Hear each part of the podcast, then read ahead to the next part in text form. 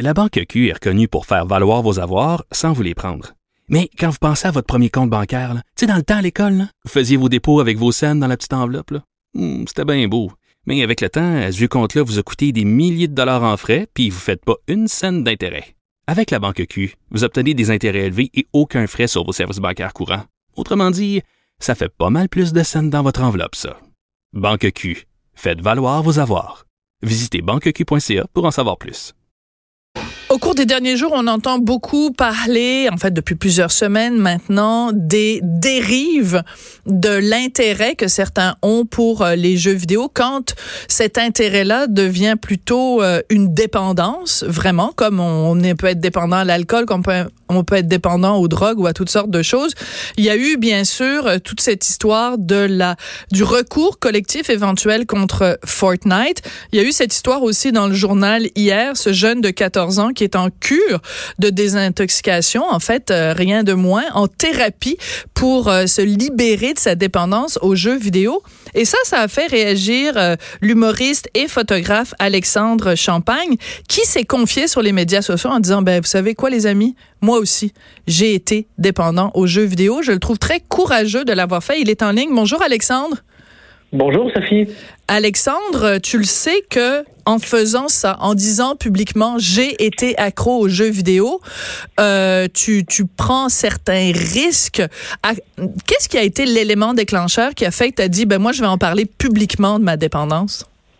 Euh, ben, en fait, la première chose que je voulais faire, c'était de, de féliciter Johan pour sa prise de conscience sur son problème. Je voulais le féliciter aussi d'avoir fait une chose importante, c'est celle de se mobiliser. Mhm. On parle beaucoup des, des, des, des, troubles de santé mentale, mais on parle rarement de manière de se mobiliser. Puis j'ai trouvé que son message était très fort parce qu'il était couplé à une action très pertinente qui est significative pour, la, pour, pour, pour régler son problème. Alors là, moi, ce que je voulais faire, c'était de tendre une main à Johan puis de dire comme passe, passe me voir au studio. Je veux te faire des portraits, puis je veux qu'on porte ton message ensemble parce que, by the way, j'ai joué des années à des jeux vidéo, j'ai perdu énormément d'heures, j'ai mis de l'argent dans des dans des jeux pour acheter des choses qui étaient complètement futiles. Euh, puis j'ai réglé ça il y, a, il y a six mois au terme de peut-être un de, en fait de trois essais puis de, de, de, de, de plusieurs heures de thérapie aussi, euh, qui n'avaient pas nécessairement rapport uniquement avec ma dépendance aux jeux vidéo, mais euh, avec les, les tenants et aboutissants de mes de mes problèmes partout dans ma vie, tout ça. Fait que j'ai trouvé ça fantastique qu'un jeune de 14 ans se rende compte de ça. J'aurais aimé avoir ah. quelqu'un qui me tendait la main quand j'avais 14 ans pour me dire si ça va être possible de faire des, thérapies, ça va être possible d'aller voir une personne aussi souvent que tu vas au gym pour t'occuper de ta tête et de ton corps en même temps. Fait que euh, c'était ça. C'était pas tant pour faire un coming out. Euh, c'était plus pour féliciter ce jeune homme-là qui va en encourager plus d'un à le faire. D'accord. Mais là, en même temps, tu nous dis que donc c'est ce, ce, jeune de 14 ans, Johan, qui a pris la parole publiquement. Euh, mais toi, quand tu avais 14 ans, parce que là maintenant tu as 34 ans, Alexandre, est-ce que tu es en train de nous dire que ça fait 20 ans que tu es accro euh, aux jeux vidéo ou c'est quelque chose qui a commencé toi plus à l'âge adulte? Moi, j'ai toujours aimé les jeux vidéo. Par contre, le potentiel addictif de ces jeux-là, à mon humble avis, puis ça, ça se défend, là, euh, est, beaucoup plus fort aujourd'hui qu'il l'était avant. D'accord. Euh, moi, je me souviens, notre jeu préféré, là, quand tous les, les, petits gars du coin à la Chenet, dans le Carrefour des Fleurs, on jouait à GoldenEye au Nintendo 64. euh, on se ramassait des petits gars dans le sous-sol, puis on jouait à ça, puis on n'avait pas de contact avec, avec le monde au complet parce qu'il y avait des jeux en ligne. On pouvait pas acheter de choses supplémentaires pour euh, augmenter l'expérience euh, dans le jeu, tout ça. Fait que J'aimais ça, mais c'était pas euh, c'était pas la fin du monde non plus. J'ai commencé à jouer plus sérieusement quand je suis sorti de l'école de l'humour, j'avais 22 ans, 21 22 ans. Euh, il y avait mon coloc qui avait un Xbox, puis j'avais commencé à jouer à des jeux, puis je suis devenu complètement accro, puis de 22 à 33, euh, j'ai joué écoute, à, à, détruire des relations, ma vie, ma santé. Euh, puis ça paraissait pas, tu sais, parce que j'en parlais pas. Puis je veux dire, je, cachais bien mon jeu pour pas faire de jeu de mots plats. Ouais. Mais euh, ouais, ça m'est arrivé. Fait que je me disais, euh, tous les, toutes les causes que j'ai endossées, hmm. parce que j'aime me servir de ma visibilité pour faire ça. Euh, pas pour du capital de sympathie, mais juste pour comme partager ce que j'ai du monde qui en ont moins. Euh, c'est toutes des causes dans lesquelles j'ai été impliqué. Par exemple, mon, mon, grand-papa qui, qui, qui, a, été dans la rue, ma mère qui a eu un problème de jeu de hasard, euh, l'alcool que j'ai arrêté de, consommer il y a cinq ans et demi. les jeux vidéo, pour moi, c'est je peux parler par expérience. Je sais que je peux m'adresser concrètement à des jeunes parce que je comprends exactement ce qu'ils vivent. Euh, j'ai vécu la même affaire jusqu'à il y a très peu de temps. Est-ce que tu es en train de dire que tout ça est relié? C'est-à-dire la dépendance au jeu, la dépendance ou une certaine dépendance à l'alcool, que tout ça part du même comment comment je dirais ça? Du même vide? la même racine. Ouais mais du même vide parfois qu'on a à l'intérieur. Parce que les, les gens qui, qui ont une dépendance à l'alcool quand ils s'en tirent euh, je pense à, à, Sylvain Marcel je pense à bon à différentes personnes euh, Maxime Martin aussi qui en a qui en a parlé. Ils disent tous c'est comme un espèce de vide puis t'essayes de le remplir avec les jeux vidéo avec l'alcool. Est-ce que tu dirais que dans ton cas c'est ça? Euh, oui, absolument. En fait, c'est que ça, ça m'aidait beaucoup à ne pas m'adresser à la réalité puis à, hmm à, prendre mes responsabilités. J'avais un sentiment d'accomplissement dans un monde virtuel imaginaire qui a été créé par des gens extraordinaires qui ont un, talent euh, qui, qui, dépasse l'entendement. Donc j'étais bien là-dedans, puis c'est tellement confortable que ça t'engourdit, ça t'endort, puis euh, t'as pas tendance à vouloir aller ailleurs. Tu sais, la nature est paresseuse, l'être humain mm. est fait pareil. Euh, on n'a pas tendance à vouloir se challenger naturellement. Donc, à un certain moment donné, j'ai pris les devants, puis j'ai juste jeter mon Xbox. Je sais que c'est pas hmm. euh, environnement friendly. non, fallait que tu le, fallait que ailles le porter à l'éco-quartier au moins, Alexandre. je sais, mais je voulais pas que personne touche à ça. Pour moi, c'était comme c'était un objet donné. Je voulais pas faire ce cadeau-là. À ce point-là. Euh, j'ai des amis qui disaient va, va le porter dans une maison de jeunes. J'étais comme non parce que je le sais qu'il y en a un qui va accrocher puis qui va faire la même ah. affaire que moi. comme, mais c'est un très bon point. C'est qu'en fait, c'est que. Je dis pas que c'est diabolique. tu me poses la question, la dépendance, c'est un, un mécanisme. Ouais. Dans le cerveau, de ce que j'en comprends, c'est que c'est une. C'est un, un, mécanisme qui fonctionne moins bien chez certaines personnes. Donc, certaines personnes ont un potentiel de dépendance à un paquet de stimuli différents. Pour certains, ça peut être la drogue. Pour d'autres, c'est l'alcool. Ça peut être le sexe. Ça peut être un, un paquet d'affaires. Puis je pense que quand tu as un potentiel à devenir dépendant de quelque chose, il faut que tu sois vigilant avec les choses que tu utilises. Les jeux vidéo, c'est un univers extraordinaire fait par des gens très talentueux. C'est un marché qui est extrêmement lucratif. Et c'est magnifique. il faut, ben, il faut le dire. Hein? à beaucoup de gens d'avoir de la job qui en auraient peut-être pas nécessairement. Fait pour moi, il n'y a pas que du mauvais là-dedans. Je dis juste que mhm. dans ma vie personnelle à moi, c'est impossible d'avoir de l'équilibre avec les jeux vidéo. Alors, tu l'as dit avec beaucoup de, de transparence, puis je, vraiment, je te lève mon chapeau parce que euh, quand on quand on est une personnalité publique et qu'on prend la parole, puis qu'on dit, ben moi, je suis vulnérable à tel tel tel endroit, moi, je trouve que ça prend du courage pour faire ça. Puis chaque fois que quelqu'un le fait, je pense que c'est important de le, de le souligner. Tu nous as dit tout à l'heure, ça a détruit des relations. Bon, je veux pas rentrer dans les potins et puis tout ça, mais je veux dire, tu as eu une vie Non, mais sérieusement, là, tu as eu une vie très publique euh, avec Marilou pendant plusieurs années. Vous faisiez trois fois par mhm. jour. Euh, je veux pas rentrer dans les détails, mais est-ce que euh, euh une dépendance jeu vidéo peut mettre fin à une vie de famille? Est-ce que ça peut aller aussi loin que ça? Je, ben en fait, la, la vraie réponse, puis c'est pas mon cas à moi, mais la vraie réponse c'est oui. Un, euh, c'est un divorce sur trois aux États-Unis dans lesquels on cite un jeu vidéo comme étant une des causes principales du divorce. T'es sérieux? Euh, Ah ben ça, tu me ah l'apprends, Alexandre. Ah, ça, ça, ça c'est vérifiable. Je, euh, je peux pas te donner la source, mais j'en ai parlé hier aussi en entrevue. dans le cas de Marilou et moi, c'est pas la cause. Marilou m'a beaucoup aidé à arrêter de jouer pendant un certain moment. Euh, puis après qu'on se soit divorcé, je me suis racheté un Xbox en cachette. Ah! Euh, puis je jouais des heures et des heures et des heures et des heures. Le seul temps que je jouais pas, c'est quand j'avais ma fille, parce que ma fille vaut, vaut, vaut tout pour moi. Mm. J'étais capable de mettre ça de côté, ma dépendance, mon, mon tous mes comportements reliés à ça, j'ai été capable de le faire.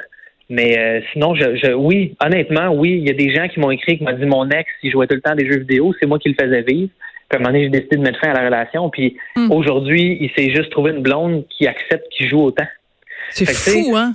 Je, je, le sais qu'il y a des gens qui sont en crise présentement. Il y a des couples, il y a des familles qui sont en crise. Puis comme il y a des gens qui viennent me dire tu diabolises les jeux vidéo, c'est méchant ce que tu fais parce que tu as, une voix, puis tout ça. Puis moi, c'est vraiment pas ce que je fais. Moi, je m'adresse aux gens qui ont des problèmes. C'est-à-dire que tu, tu diabolises pas, tu conscientises. C'est ça la nuance. Ben oui, puis il y a tellement d'intelligence dans le marché du jeu vidéo que je sais qu'on peut trouver une solution avec les créateurs, avec les, les maisons de jeux vidéo pour aider les personnes dépendantes à s'en sortir. Mais en même temps, une dépendance, c'est une dépendance. Le produit n'est jamais la cause. Mhm. La cause, c'est la dépendance, c'est la réaction chimique dans le cerveau, c'est une blessure, une cause. Il y a, le produit devient le vecteur des problèmes que la personne a à cause de sa dépendance, mais comme ça en est de la responsabilité de la personne ou des mm. gens autour de gérer ça. Ouais, parce que tu l'as dit tout à l'heure. Euh, bon, si, si je compare, mettons toi, 34 ans, Alexandre, euh, et euh, le jeune Johan, 14 ans. Bon, à un moment donné, il a fallu que ses parents prennent de la, la, console, puis il la, il la cachait. Finalement, Johan, il a réussi à trouver où elle était. Elle a été cachée dans le mm-hmm. plafond, puis il l'a ressorti. Écoute, tu lis ça, c'est vraiment, c'est c'est horrible. Mais en même temps, tu dis, bon, les parents, à un moment donné, ont, ont, ont, brassé la cage. Quand on est un adulte, c'est pas aussi évident parce que qui va brasser la cage si on la brasse pas nous-mêmes? Euh, en fait, c'est pas une question de brasser la cage. Il y a, cette euh, c'est un peu dans notre culture de penser que de chicaner, punir, on va on va régler quelque chose. C'est prouvé et ça a été largement prouvé que ça fait probablement l'effet inverse c'est que dans le cas d'un jeune de, qui a 10 ans ou qui a 14 ans comme Johan, euh, quand on est parent, c'est extrêmement difficile parce qu'on est attaché émotivement à nos, à nos enfants. Puis on n'a pas les outils pour répondre à ça. Puis ce qu'il faut, c'est aller chercher de l'aide. Euh, c'est tout le temps ça que je dis aux gens qui m'écrivent, qui ont des problèmes d'alcool, des hmm. problèmes de drogue, des problèmes de peu importe. C'est comme aller chercher de l'aide. Il y a des gens qui font ça 24 heures sur 24, d'aider d'autres personnes à se mobiliser. C'est vraiment important de savoir que quand il y a un problème comme ça, la seule manière de passer à travers, c'est de la thérapie, c'est de prendre des actions pour amener la personne ou sa conscience à un autre niveau. Comme parent, on peut pas faire ça. C'est impossible de régler ça tout seul. Il faut pas se mettre cette pression-là. On n'est pas parfait. On est mm. attaché émotivement à nos jeunes. Puis on, on, a aussi une job dans la vie. On a d'autres responsabilités. On a, on a nous-mêmes à s'occuper. Puis je veux dire, nos parents ont des blessures, on a des blessures. Comme il faut absolument rentrer une, une, une force d'aide là-dedans pour tendre la main aux jeunes pour qu'ils s'en sortent, surtout à 10 ans. Je veux dire, si tu as la chance de pouvoir aller en thérapie ou tu as la chance de pouvoir te faire conscientiser sur un problème qui est aussi grave qu'une dépendance, qui peut se, se, se transposer à plein d'autres affaires, parce qu'une personne qui est dépendante à des jeux vidéo à 10 ans a un potentiel de dépendance à des substances ou à des situations ou à des choses à des choses très toxiques. Fait que c'est tellement important qu'on attrape ça rapidement, mais on peut pas régler ça tout seul. Fait que si vous êtes un parent qui est stressé et qui savait pas quoi faire, appelez la Fondation Jean Lapointe, appelez le Grand Chemin à Lévis, si je me trompe pas. Il y, a, il y a des centres d'aide pour ça, puis c'est à eux qu'il faut confier la tâche parce que ces gens-là ont étudié les comportements et mhm. savent comment réagir. D'accord. Euh, quand on parle de dépendance, je vais donner quelques-uns des noms euh, tout à l'heure. Euh, Sylvain Marcel, qui a écrit son livre Aidez-moi. Tu sais, tu peux pas rêver d'un titre qui dit mieux la détresse. Tu sais, à un moment donné, il le dit, il dit à un moment donné, je me suis comme vu, vraiment juste mis à genoux, j'ai dit aidez-moi parce que, écoute, lui c'était, c'était bon, la, drogue, l'alcool, tout là. Bon, euh, je pense à des gens comme Maxime Martin qui a écrit un livre là-dessus, qui a fait, souligné bon plusieurs années de sobriété, Étienne Boulay puis tout ça. Est-ce que tout, euh, mais je, je, nomme tous ces noms-là, Alexandre, parce que c'est des gars. Et je trouve ça important, justement, parce que on, on, on, se le cachera pas, on vit encore quand même dans une société où le gars, il faut que ce soit euh, solide. Euh, il faut pas que ça pleure. Il faut que ce soit le pourvoyeur. Il faut qu'il soit, qu'il monte pas ses failles, qu'il monte pas sa vulnérabilité, puis tout ça. Mais moi, je mhm. vois tous ces gars-là qui, qui vont sur la place publique et disent j'ai des blessures. Tu as utilisé le mot blessure tout à l'heure. J'ai des blessures, j'ai des failles, je suis vulnérable. C'est, je pense que c'est votre génération à vous qui est plus capable de faire ces choses-là. Ben, c'est une bonne chose. Euh, ça, me fait penser au terme masculinité toxique là, qui fait pas le qui fait pas consensus présentement au, niveau social, mais c'est exactement ça moi, j'ai eu la chance d'avoir un père qui était très sensible, puis j'ai été élevé par des filles, littéralement, mes cousines, ma mère, mes amis. J'avais toujours plus de facilité avec avec les filles, ce qui a fait en sorte que j'ai pu me tourner plus vers mes émotions. Puis quand je vois des gars justement comme Maxime Martin, euh, qui est quand même un tough, là, c'est un gars qui fait des marathons et des Ironman. Oui. Euh, Étienne Boulay, joueur de football, qui incarne mm. l'homme. Euh, l'image de, de l'homme, je me sens guillemets parce que pour moi un homme c'est plus que ça.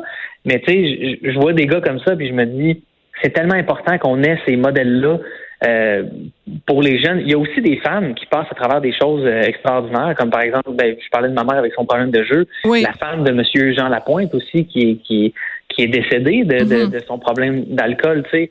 Euh, mais je pense qu'on a besoin autant d'hommes que de femmes. Puis il faut peut-être mettre de côté le genre, puis essayer de trouver des modèles, des personnes mm. qui ont qui ont passé à travers des épreuves euh, qui sortent de l'ordinaire pour pour aider quiconque à, s'en sortir aussi. C'est très important que les gens. Moi, pour moi, je me vois pas faire d'autre chose que de parler de mes bébites parce que c'est pas parce que je veux attirer la sympathie ou que j'ai besoin qu'on me donne une table dans le dos. Je m'occupe de moi-même. Je suis responsable de, de, mes actions, puis ça va très bien. Je J'ai pas besoin d'un soutien supplémentaire. Je suis entouré de manière e-, exceptionnelle, puis je me compte très chanceux de le faire. Mais je sais qu'il y en a qui sont même pas conscients qu'ils ont besoin de ça.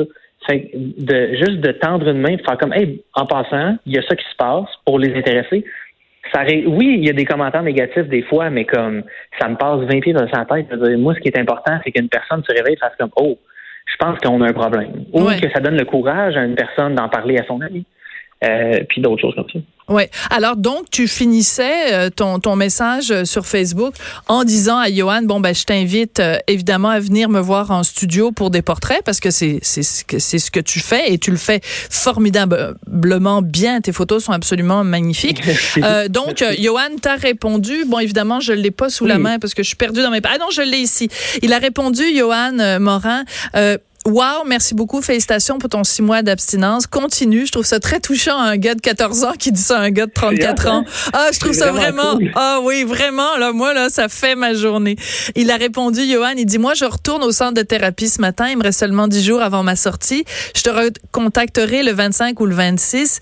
Merci beaucoup de me soutenir, Alexandre Champagne. Euh, je trouve que c'est le début de quelque chose. Tu sais, c'est comme un, euh, tu lui as tendu la main, il te tend la main en retour.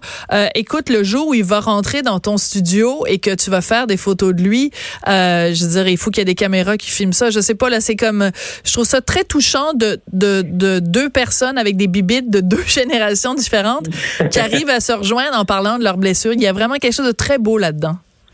Ben, je pense qu'il faut il faut transcender les générations, il faut transcender les, barrières de, de, de langue, de, d'origine ethnique. Je sais pas si c'est ça qu'il faut dire comme il faut, mais euh, il faut il faut aller au-delà de ça. Moi, je, sais que j'en ai à apprendre d'un, jeune garçon comme Johan, 14 ans, autant que j'en ai à apprendre d'une, dame de 70 ans, puis comme tout le monde, tu sais, on, a tous le même but, c'est d'être le plus heureux possible, puis de, de laisser la planète en meilleur état qu'elle était quand on est arrivé.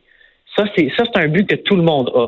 Mais tout le monde essaie à sa manière, puis ça se peut qu'on se trompe des fois, mais comme on, est intimement liés les uns aux autres, qu'on le veuille ou pas, on n'a pas vraiment le choix, puis c'est ensemble qu'on est mieux. Fait que moi, de savoir qu'un jeune gars de 14 ans peut me parler de son expérience, puis ça va peut-être parce que lui, il est allé chercher des, outils puis des mm-hmm. affaires que moi, je suis pas allé chercher. Fait que peut-être que ça peut compléter aussi ce que je suis en train de faire. En effet je sais pas. Fait pour moi, c'est juste cool de se mettre en gang puis de se dire ça va bien aller. me semble, en tout cas, je trouve ça plus fun que bien des affaires. Bon, en tout cas, je retiens quelque chose de ce, de ce que tu nous as dit depuis tout à l'heure, Alexandre, c'est l'importance de parler de ces bibites. oui. Ah, on ben, peut résumer ça comme ça. Il faut. Il faut. Ben ben, merci beaucoup de, de, de, nous avoir parlé de tes bibites. Puis je pense qu'on a peut-être euh, tous euh, l'occasion justement de faire euh, un, petit examen de conscience. Je pense que je vais m'asseoir avec mon fils ce soir, puis on va se parler de Fortnite. ben, ben, pourquoi pas? C'est une bonne idée. Mais c'est parce que il faudrait pour ça qu'il laisse tomber ses manettes puis qu'il m'accorde plus que deux minutes d'attention. non, c'est une blague. Oui, écoute, je peux, je peux, je peux tellement comprendre. Ma, ma fille a quatre ans, fait qu'on n'a pas de, de, problème par rapport à ça, tu sais, mais je sais qu'elle est fascinée par les écrans. Ben, c'est normal. Des choses comme ça, mais je pense que c'est un travail à très long terme, puis on peut pas arriver à ça tout seul. Ça prend un village pour élever un enfant, puis moi j'ai compris ça quand ma fille est née, là. Puis à chaque jour, j'ai un, exemple de ça, puis je me dis, ouais, il faut, faut être proche de nos jeunes le plus possible. faut pas avoir peur de déranger. C'est nous qui établissons le cadre et non l'inverse. très bien dit, très bien dit. Ouais. On n'est pas leurs meilleurs amis, on est leurs parents. Puis le parent a un job de guider son enfant, puis tu peux pas guider un enfant si tu le laisses aller. Puis il n'y a rien de plus réconfortant pour une personne que, que de qu'elle sache qu'elle a un cadre Mm. Tu sais que, que s'il y, a quelque chose qui arrive, il y a quelque chose pour la retenir, des, des règles, euh, des limites, des choses comme ça. Fait que c'est vraiment important d'établir ça le plus tôt possible. Tu as tout à fait raison. Alexandre Champagne, merci beaucoup pour ton message. Puis écoute, ben, on a très hâte de voir des photos euh, de Johan sur euh, ton, site Instagram. Et puis, ben, évidemment, on en a parlé un petit peu tout à l'heure, la maison Jean Lapointe. Je vous donne le numéro de téléphone, mais il y a aussi d'autres organismes, le chemin dont tu as parlé. Mais le numéro pour la maison Jean Lapointe, c'est le 1 800 euh, je suis vieille, hein, il faut que je tienne mon, mon téléphone loin de mes yeux. 5 6 7 9 5 4 3. Merci beaucoup, Alexandre. Ça me fait plaisir. Merci, Sophie.